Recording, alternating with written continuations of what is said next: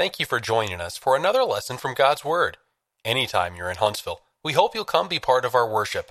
The West Huntsville Church of Christ at Providence is located at 1519 Old Monrovia Road Northwest, Huntsville, Alabama, 35806. We hope you'll enjoy this lesson brought to us by Glenn Colley. Our scripture reading this morning is from 2 Timothy chapter 2, verses 1 through 7. 2 Timothy 2, 1 through 7. You therefore, my son, be strong in the grace that is in Christ Jesus, and the things that you have heard from me among many witnesses, commit these to faithful men who will be able to teach others also. You therefore must endure hardship as a good soldier of Jesus Christ. No one engaged in warfare entangles himself with the affairs of this life, that he may please him who enlisted him as a soldier. And also if anyone competes in athletics, he is not crowned unless he competes according to the rules. The hard-working farmer must be first to partake of the crops. Consider what I say, and may the Lord give you understanding in all things. The sermon I want to preach this morning came from last Sunday, and I wasn't here. I enjoy holding gospel meetings and going to different congregations to preach through the year. Last week I was in Texas in the Guadalupe Valley in Texas. That's a suburb, I guess you'd say, of San Antonio. It's about a half an hour out of San Antonio. And this is the New Brunswick, Texas part of that valley.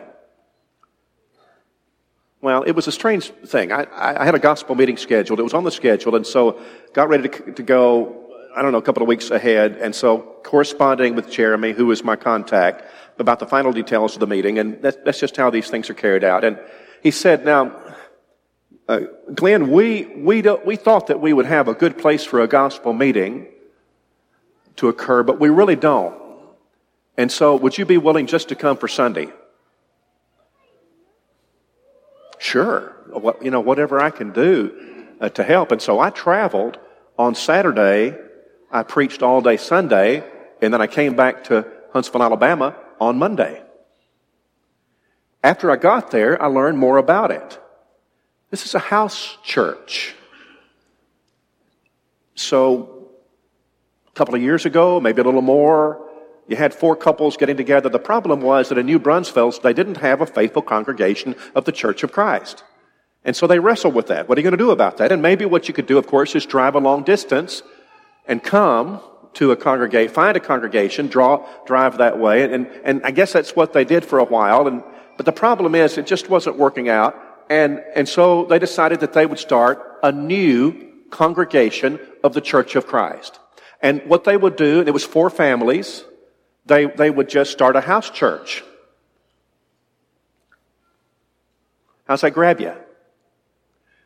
Well, I went. At 10 o'clock, we had Bible study, and I taught a Bible class, and then we had worship. We were in a house. It was, an average house. Fortunately, the den area was where we met, and we had about 30 people. Their regular attendance is about 25, so we had some visitors. So it was kind of an open, airy kind of den, and the kitchen was right there. And the women brought food, and so we had Bible class, took a bathroom break, and then we had worship, and in which, of course, we ate the Lord's Supper. And then after that was finished, we all ate and visited and had a good time right there in the same spot. They put up some tables, and we just ate. And then after we ate, we visited. And the afternoon service was at 2 o'clock. Now, sometimes what they do during the lunch and the afternoon service at 2 is to just go out and knock doors, set up Bible studies. They take turn about which house they worship in. So if it's your turn, the church would worship at your house for a month. And the next month, maybe at my house. And it would rotate like that. And so I enjoyed getting to know these Christians, and it was a wonderful time. And I came back and I thought, okay, we have to talk about this. I want to preach a sermon. So I sat down and wrote this sermon to talk about today.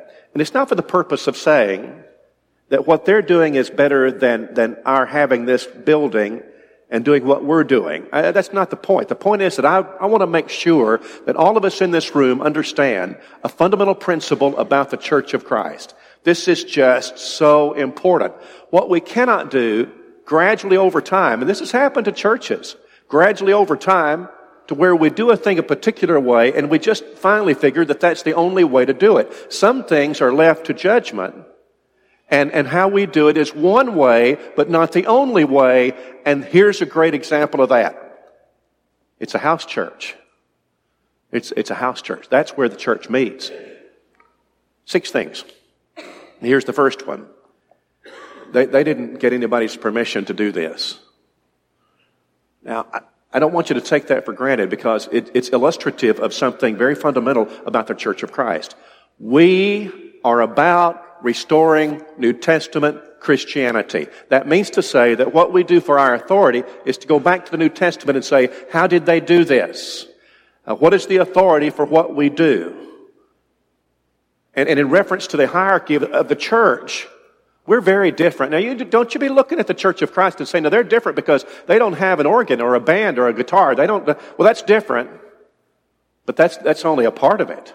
Don't say they're really different because they believe you have to be baptized to be saved. Well, that's different, but that's just a part of it. The root of that is that what we're saying to people is we go back to the New Testament. Now, if you want to start a church in a community, a man-made church, you're going to go through a lot. Now, I didn't spend much time on this. You could just Google it. You can put in a mainline denomination of some sort, religion, man-made religion, and you can say, how do I start one of these churches in my city, in my town? Now, brace yourself. Maybe you're not going to be surprised about this, but I thought it was pretty interesting as you contrast it to how you start a congregation of the Church of Christ in your community. When they started this one in Texas, they didn't ask anybody. They didn't have to get a writ. They didn't have to get permission. They didn't have to pay dues to somebody. They didn't have to get... Well, anyway, here we go. What if you want to start a Catholic church in your community? How do you start what they would call a new parish? I just looked up, how do you start a Catholic church in your town? Here's the answer. Live in an area where the numbers of Catholics is growing and expanding. There's a long way to go to get to the parish church. Get together with other Catholics in the area. Discuss your need for a new parish in your area. Ready? Petition the bishop of the diocese to establish a new parish there, along with crunching the demographic numbers about potential growth, distance to current established parishes, and so on. Be prepared to help foot the bill for the construction of the new facilities and the employment of ministry personnel, including a priest. Once the bishop establishes a new parish and assigns a pastor, become part of the new parish. Help it grow and succeed. Eventually, a new church, offices, other needed facilities will be built. Obviously, this is terribly simplified. It happens over a span of several years. You got to get permission. It's very much like you can't just build a hamburger joint restaurant and put the name McDonald's on it. They're going to come pay you a visit if you do that because that's their brand, right? And you have to fit their mold in order to be a McDonald's. Well, it's true about religion. Seventh-day Adventists. This is from their manual, a church organized by an ordained pastor on the recommendation of the Conference Executive Committee. Parenthetically, for the procedure for organizing a company, see page 37 and 38. So much is involved in the organization of the church. The local conference president should be invited to be present. When a company of baptized believers is prepared to assume the responsibilities of an organized church, it must consult with the conference president and obtain approval from the Conference Executive Committee prior to seeking a date for the organization to take place. When the baptized believers assemble on the agreed-upon date, the individual officiating should first present a brief review of the fundamental beliefs of the Seventh-day Adventists. You got to get permission, and you have to have the leading hierarchical people to come and be a part of this. How about Southern Baptists? This gets closer to home. A website, Southern Baptist Convention Voices. Quote, one of the long-running narratives about our grand old convention is that it doesn't take much to become a Southern Baptist church. He says that's a false narrative. Here's what it takes. The local SBC associations have extensive and detailed requirements and processes for churches to join. There are 1,116 SBC associations. I can offer an anecdotal report for the handful of associations in which I have participated. There are committees involved, examinations of doctrine and practices, a waiting period, and a formal vote for acceptance at the association's annual meeting. I just wanted to give you a flavor of that. I just randomly picked those and Googled them. And so you could go on with that. But the point is that when these people started a house church, because there wasn't a faithful congregation in that area, they didn't ask anybody. Now, bear in mind that the church is autonomous. That's the word that we use. The word autonomous means self-governing.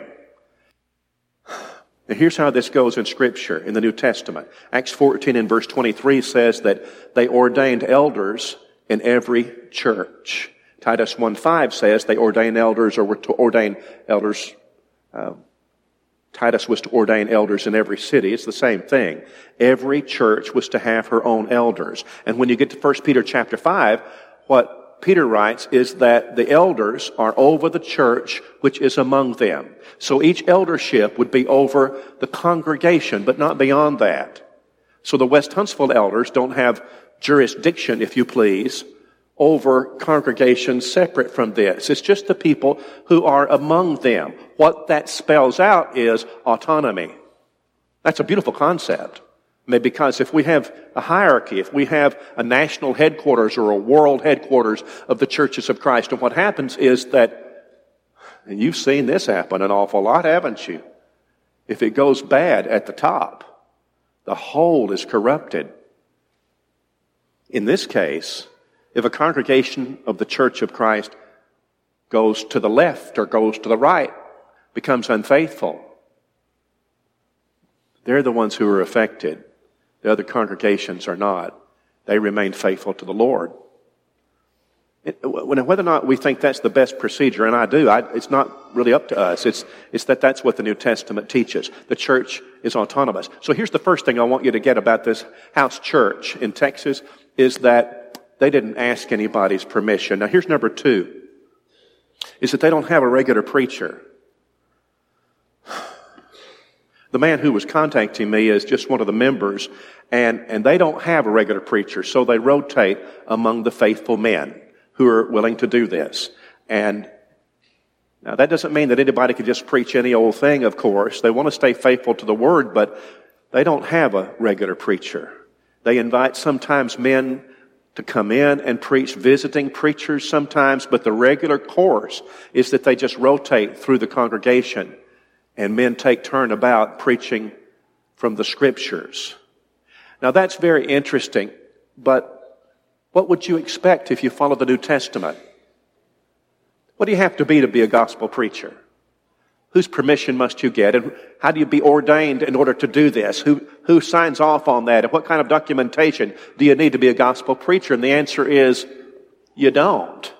The answer is that you go to the book of Romans, and I think this is a great case study for this. In the New Testament time, you had people preaching. At first, you had the apostles. They were the primary preachers when Jesus had resurrected and ascended back to the Father. And you have the apostles, and of course, they were the primary ones. But then, aside from that, you just had men who would go and preach. I love the book of Romans. You get to chapter 1, and Paul says, "Now, I sure would like to come to you." See, Paul hadn't been to Rome. By the way, parenthetically, neither had Peter. They didn't have an apostle. That causes some people a lot of heartburn, but Peter hadn't been there. No biblical evidence Peter ever went to Rome, but that's another story. Paul said, "I sure would like to come and be with you so that I could impart some miraculous gifts to you, some spiritual gifts." They didn't have them because no apostle had been there. I believe the exception to that would be from Acts chapter 2. Now here's the interesting thing. Beginning in verse 7, and you have all the different nations that are at Pentecost there when they on the day the church was established, all these different. So you have the Medes and you have the Elamites, and then you come down and it says, "and the visitors from Rome." So that's pretty interesting. The visitors from Rome. And apparently what happens is these people were there at Pentecost. They were baptized. I believe that they received miraculous gifts, which would have included knowledge. How else would they know what to preach and teach? But they go back home again. They're not special preachers, they're just Christians. They just happen to be men who know the Word, and now they've got this knowledge, and they begin to preach, but they don't have the ability to confirm the miraculous gifts to others. But when Paul writes the book of Romans, there's a church there. There's a church there because people have been preaching. So, number two is, in this church in Texas, they don't have a regular preacher. They have preaching. They take turnabout. They invite visiting preachers to come in. They don't have a regular preacher. Now, here's number three, and this is more important than having a regular preacher. Incidentally, it's not wrong to have a regular preacher. I'm glad to be able to tell you that. But what's more important than having a regular preacher is that they claim the Bible to be their only authority. Sola Scriptura, that is only the Bible. Now, that's something they've agreed on. That's something which is in concrete. In Matthew chapter 16 and verse 18, on this rock I will build my church. That's what Jesus said. And then in Acts chapter 2, those people were added to the church. What church is that? What denomination is that? And the answer is, it's no denomination. It's the church that Jesus was talking about when he said, on this rock I will build my church. Now, how long did God intend for that to last? Until the trumpet blows, until the judgment day. Now let's go to Hebrews chapter 9, beginning in verse 15. Now, in this passage, the Hebrews writer observes that the New Testament is the last will and testament of Jesus Christ. Get this concept in your mind. When you hold the New Testament in your lap right now, and I'm holding mine in my hand, I'm holding the last will and testament of Jesus Christ. Now, we understand that concept with people, and we understand that honesty dictates that after a person dies, whoever's left behind and is in charge of that, the executor or executrix of that will, is bound to carry that out just according to what the deceased declared, right?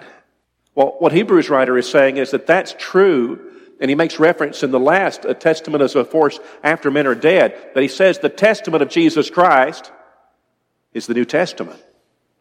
You have the Old Testament and you have the New Testament. How long is that supposed to last?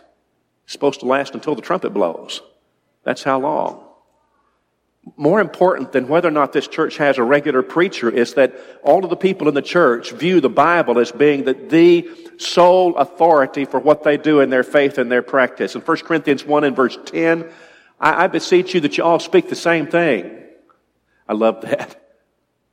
It's so contrary to religion as we know it. It should read, if it was more like today's religion, it should read, I beseech you that you all express your own feelings about how the church should be conducted. That's not what it says. I want you to speak the same thing, that there be no divisions among you, but that you be perfectly joined together in the same mind and the same judgment. Now, 1 Corinthians 4 and verse 6. Now, I don't want you to think of men, are you ready for this? Above that which is written. What's the book say? What does the Bible say? Because that's who we are. We want to restore New Testament Christianity. Here's Ephesians chapter 4. There is, and you're familiar with this, one body and one spirit, even as you're called in one hope of your calling, one Lord, one faith, one baptism, one God and Father of all.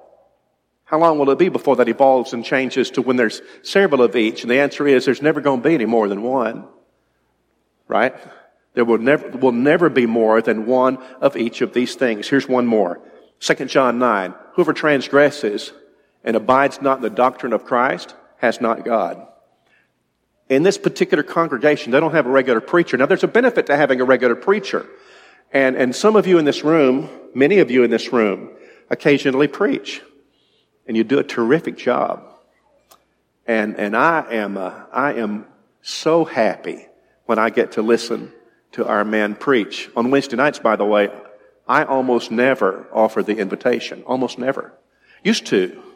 But we started asking the men, would you like to do this? And what happened is that we got a list that was so very long, and it's always sustained. The list just keeps on going, and so men sign up, and they do this, and it's just so healthy for the church, and they do a terrific job. But it's not easy for a man who carries a secular job to make a living. It's not easy for him to preach every Sunday, preparing lessons upon lessons upon lessons. What happens is that something's going to have to give. That's going to be very hard. So it's not wrong to have a localized preacher. And we do, and I'm thankful for that. I love what I do. In this case, they take turns. They invite some people to come in. It's not as hard on any one man, but they don't have a local preacher. And here's number 4. Ready for this? They don't have a building. Now, they're not glued to this, and ultimately I think they'll have a building. That's not my point. I mean, they know. The church is about evangelism, and so they're going to keep teaching and baptizing people, and the number will grow to where it won't fit in a person's living room. That's what's going to happen. That's what should happen. They're going to have a bigger place to worship. That's not my point. The point is that they're the church right now. The church is the people. And frankly, where they assemble is rather incidental. It is important to me that all of us in this church understand that there are some things which are essential and other things which are just expedient. Some things which are essential and some things that are just not necessities.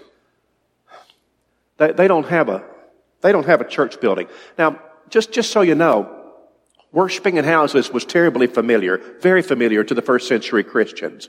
They would have thought that where we are today was very strange. Church-owned facility, and don't we have a beautiful place, and this is wonderful, and it's so conducive to worship and to Bible classes and to all that we do together as a church family. But now here's Acts chapter 2 and verse 46. Now you're familiar with this. Have you considered that it says, they continued daily with one accord in the temple, so they assembled some at the temple, in the temple grounds, and breaking of bread from house to house, they ate their food with gladness and simplicity of heart, praising God, and having favor with all the people. Lord, out of the church daily such being saved. Where did they worship? Well, excuse me, but it sounds an awful lot like what this church in Texas is doing. They worship at this house for a month, then they worship at that house for a month, and they just have a cyclical kind of a system. That's how they do it. I'm not saying it's the only way to do it. It's not. I'm just saying that if we pause and say, wow, I hope one day they can, I don't know, how would we say that? I think maybe culturally people aren't sure that a church has real credibility if it doesn't have a church building. I would resist that. You should too. It's not about the location. Do you hear what this preacher's saying? It's not about that. It's about the people. The people make up the church. The church building or the assembly place is incidental. It doesn't really matter. It needs to be accommodative to take care of the purpose for the number of people that you have, but it is incidental. Now look at the next slide. Here's some examples of some houses. I don't know, have you noticed this? So Romans 16, Priscilla and Aquila had the church in their house. Nymphos, Colossians 4:15, had a church in his house. Philemon 2, and I love this one because this is about Onesimus and the slave issue. And Onesimus had the church in his house. All right, Here's number next. Number 5. The rules.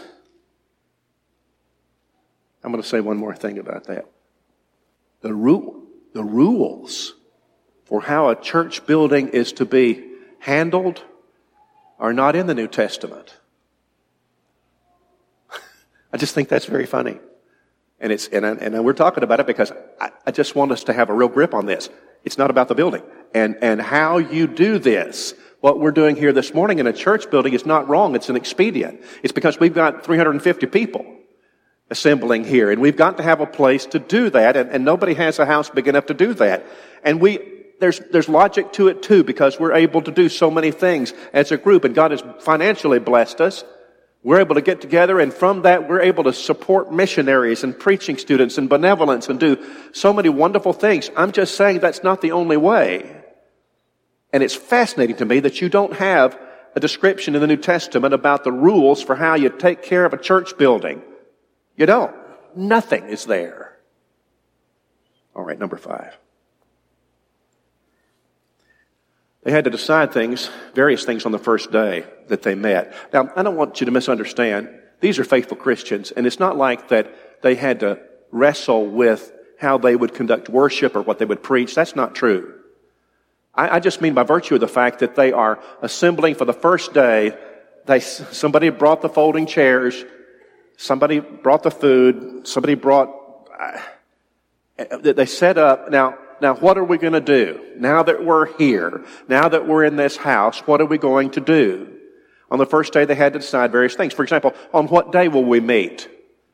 What day? Well, we're going to meet on the first day of the week. And that's because the Bible says in Acts 20 and verse 7, that's what the first century church did. On the first day of the week, when the disciples came together to break bread, Paul preached unto them, ready to depart on the morrow, and he continued his speech until midnight. They decided that. Will we meet any other time? Well, yes. Why? Well, because that's how the New Testament church did. They would meet at other times. You go to Acts chapter 12 and Peter is released from prison miraculously, and he knew where to go. He went to the house of Mary, John Mark's mother, because he knew that that's where the Christians would be praying. Not all the Christians, but that's where the Christians were assembling that night, praying. So yes, we'll find other times in the week to assemble, and we'll find a place to assemble. Will worship leaders be both men and women? If we're going to start a new congregation, doesn't that make sense? Because we need to make a church that's with it. No, that's not what they did. What they did was go to the New Testament. And you go to 1 Timothy chapter 2 and verse 12, and you read that women are to be silent. Women are not to be the leaders in the congregations. And it's not about culture. It doesn't matter. Culture doesn't matter. Never will. This transcends all of that. It's just about what the Bible says. When you go to 1 Timothy chapter 3, you read about leaders in the church. If it's the church of Christ, then this is how it's got to be done. The leaders have to be men because in both elders and deacons, the Bible says, they have to be the husbands of one wife, and a woman can never do that. Not biblically. And what things will we do each week in worship to our Creator? Now, this won't surprise you, and I'm not going to spend a lot of time on it, but they do in worship just what we did in worship this morning. So they sing, because that's what Ephesians 5:19 says. They sing, and it's congregational a cappella singing. That's what you find in the New Testament. They're singing to themselves in psalms, hymns, spiritual songs, singing with grace in their hearts to the Lord. But it's congregational. They eat the Lord's Supper, because 1 Corinthians 11 declares that's what they should do. And it's the unleavened bread and fruit of the vine. And guess how often it's those two things? And the answer is always, because that's what the Lord's Supper is. And they eat the Lord's Supper every time a first day of the week rolls around, because that's what the New Testament says. They give up their means. And 1 Corinthians 16 says that, verse 2, that they're to do that every first day of the week, to lay by and store, and so that when they have a need, they don't have to take a special collection. They've already got the money laid by. They've got the money to do it. They pray, because Acts 2 and 42 says that's what they should do. And they study from the Bible and have preaching, Acts chapter 20 and verse 7. They do all of those things. So they had to decide, but the decision really was made when they said the Bible is going to be our guide. Now here's one more. This is number 6, the last one. Is that they call themselves the Guadalupe Valley Church of Christ. That's how they refer to themselves. Now that decision had to be made. And so what they did was to borrow from the Apostle Paul. In 1 Corinthians chapter 1 and verse 2, he said that this was the church of God at Corinth. So it refers to the church of God, which is the church of Christ. It's the same thing. The church of God at Corinth. And that's what we did here. This is the West Huntsville Church of Christ at Providence. Now, all that is to identify the area in which we serve, in which we work. This is where we are. We're the West Huntsville Church in Providence. It's descriptive. And incidentally, the West Huntsville Church, that's a pretty big piece of real estate. We've been in existence for 120 years. We have very few charter members now. 120 years. And we exist on the west side of town. And now it's called the Providence area. So that's what they did. They referred to themselves as the Guadalupe, and that's how you pronounce it, Valley Church of Christ. Now you wouldn't have to call it the Church of Christ. You wouldn't have to do that. I think that's clear and that's helpful in some ways, but you wouldn't have to. In 1 Corinthians 1:2, Paul calls it the Church of God. In Ephesians 1:22 and 23, God's given Jesus to be the head for all things to the church, which is his body. Could you call it the body of Christ? Yeah, good. 1 Corinthians chapter 3 and verse 15, he calls it the house of God. Could you call it the house of God? You could. That's what he called it. Romans 16:16 calls it the church of Christ. The churches of Christ salute you. And so they took the scripture and they said, we'll refer to it as the Guadalupe Valley Church of Christ. So there you are. I'm not preaching this sermon in any way to say that what we're doing here this morning is not right. I believe it's perfectly consistent with Scripture. I just want you to be impressed with the fact it doesn't have to be done this way. In reference to our building and all the things we've talked about today, this what they're doing is scriptural and right. In the Bible, the place that the church meets to worship is incidental. Now, why is that true? Go into your mind and probe that. Why is it true? Why must it be that way? And the answer is because the church is going to exist in all different kinds of places in the world. All different kinds of places. It needs to be, you find the place. You just find the place. That's what. And it needs to be accommodative to the purpose that you have in hand. But you could choose it. You choose how that will be. Now, in Huntsville, Alabama, this is what has been chosen. We've chosen as the best circumstance for what we've got, the number of people we've got, the work that we do. Church is the people. The church can exist and flourish and do well if it's a small number in a community like this we're describing, and they just meet in houses, and they don't have a regular preacher, and they do the work of the Lord, and there ever a bit as much a church of Christ as we are. Now, there's your fundamental sermon for this morning. So glad that you're here. I'm so glad you are. And I'm so glad if you're visiting with us that you've come today. And I hope that you will always feel welcome when you come to our assembly. And if you'd like to study the Bible about how to become a Christian, we'll do that. You can take the scriptures and go home and ponder them and see. Make sure that what we're preaching and teaching really is the Scripture. It's really what the Bible says. And we'll be happy to study with you. And you can obey the gospel when you're ready. Repent of your sins and confess Jesus and be baptized. The Bible says He'll add you to His church. That's the church of Christ. That's the church that it belongs to Him. It's the church that Jesus was talking about when He said, on this rock I'll build my church. Now, if you're here this morning and you're already a Christian, but you need the prayers of the Christians, we want to just make it known right now that we'll stop what we're doing and we'll pray for you. It's a great time to do that. Is there somebody who wants the prayers of the church? And maybe you need to let the church know that you've strayed away and you want to come back and be restored, and we'll be so happy to welcome you back. We hope you have enjoyed this lesson from God's Word, brought to us by Glenn Colley. If you have comments or questions, Glenn can be reached by email at colley@westhuntsville.org.